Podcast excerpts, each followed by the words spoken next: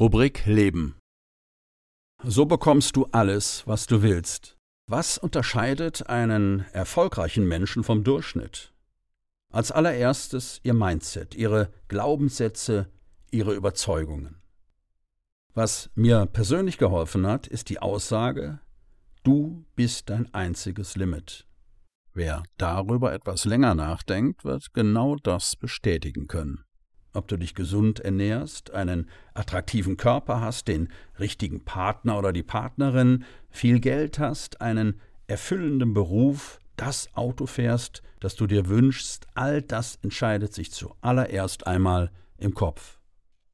Wenn in der Wissenschaft die Erfolge der überdurchschnittlichen Menschen verglichen werden, dann wird immer wieder bestätigt, dass die Ausgangssituation für die meisten keinen großen Unterschied ausmachen. Der Unterschied ist dann das Denken und davon abgeleitet die Handlungen, die dann wiederum zu Ergebnissen führen. Aus Angst, zu weit zu gehen, gehen wir meistens nicht weit genug. Dieser Satz bringt es wunderbar auf den Punkt. In unserem inneren Dialog haben wir selber große Zweifel und kommen genau wegen dieser Zweifel dann nicht ins Handeln. Wenn du das nächste Mal überlegst, ob du einen Kunden anrufst oder einen potenziellen Partner ansprichst, dann denk an diesen Merksatz. Was soll denn im schlimmsten Fall passieren? Das Schlimmste, was passiert, ist die Geschichte, die du dir selber in deinem Kopf erzählst. Wenn du wieder mal zögerst, beruflich wie privat, wenn du vorhast, Kunden zu akquirieren, wenn du deinen Kunden ein Angebot machen willst, wenn du beruflich Karriere machen möchtest oder wenn du Single bist und den richtigen Partner gerne möchtest und Zweifel aufkommen, dann denk doch darüber nach, dass du nicht die Entscheidung für den anderen triffst. Lass den anderen die Entscheidung treffen, ruf den Kunden an und lass ihn entscheiden, ob das Angebot für ihn relevant ist oder nicht. Bewirb dich initiativ oder auf die Stellenanzeige und lass den Arbeitgeber doch entscheiden, ob du der richtige Kandidat bist. Sprich den Mann oder die Frau doch einfach an und lass sie oder ihn entscheiden, ob du in die engere Partnerwahl gezogen wirst. Lass den Kunden entscheiden, lass dein Gegenüber entscheiden. Hör auf, dir selbst die Antwort zu geben. Ein schönes Praxisbeispiel. Ein Unternehmen schreibt eine neue Position aus. Eine Frau liest die Stellenanzeige, in der 5 Qualifikationen gefordert werden. Sie bewirbt sich nicht, weil sie nur 4 erfüllt. Der Mann bewirbt sich sofort, obwohl er nur eines von 5 Kriterien erfüllt. Doch er sagt sich, eine Absage habe ich schon, es kann nur besser werden. Warum werden in der deutschen Wirtschaft viele Jobs eher mit Männern besetzt als mit Frauen? Ein Faktor ist, dass sich viele Frauen gar nicht erst bewerben. Sie treffen die Entscheidung, anstatt dem Arbeitgeber die Chance zu geben, dass er sich entscheidet.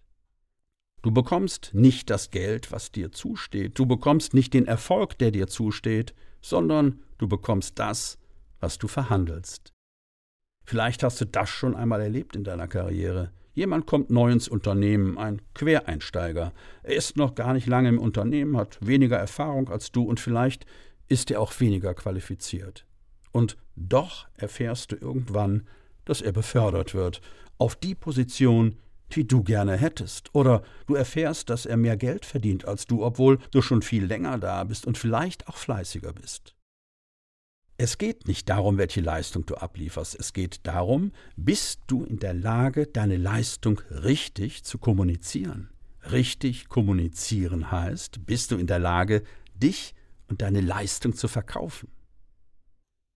Den größten Fehler, den ich jeden Tag erlebe, wenn ich andere beobachte, wie sie Verhandlungen führen, ist die Ich-Bezogenheit. Der Bewerber, der sich vorstellt und seinen Gehaltswunsch damit rechtfertigt, dass er gerade umgezogen ist, dass er einen hohen Leasingvertrag laufen hat für seinen privaten Pkw und seine Frau gerade das 2. Mal schwanger ist. Das nennt sich ich-bezogen. Er braucht dieses Gehalt. Doch der große Fehler ist, er kommuniziert nicht, was der Vorteil an seinem Angebot für sein Gegenüber ist. Eine alte Verkäuferweisheit ist, der Wurm muss dem Fisch schmecken und nicht dem Angler. Genau dieses Prinzip hat der Durchschnittsmensch nicht verstanden. Er geht immer von seiner Position aus, was er braucht. Doch so bekommst du nicht alles, was du willst. Du bekommst das, was übrig bleibt. Wenn du alles haben willst, was du willst, dann lerne, den anderen in den Mittelpunkt zu stellen und ihm zu kommunizieren, welche Vorteile er von diesem Deal, diesem Angebot hat. Ich habe einmal einen sehr erfolgreichen Verkäufer kennengelernt. Er sagte, ich bin gar nicht so ein guter Verkäufer. Was mich auszeichnet, ich habe ein großes, offenes, ehrliches, tiefes Interesse an den Wünschen und Bedürfnissen meines Gegenübers. Das bringt es auf den Punkt.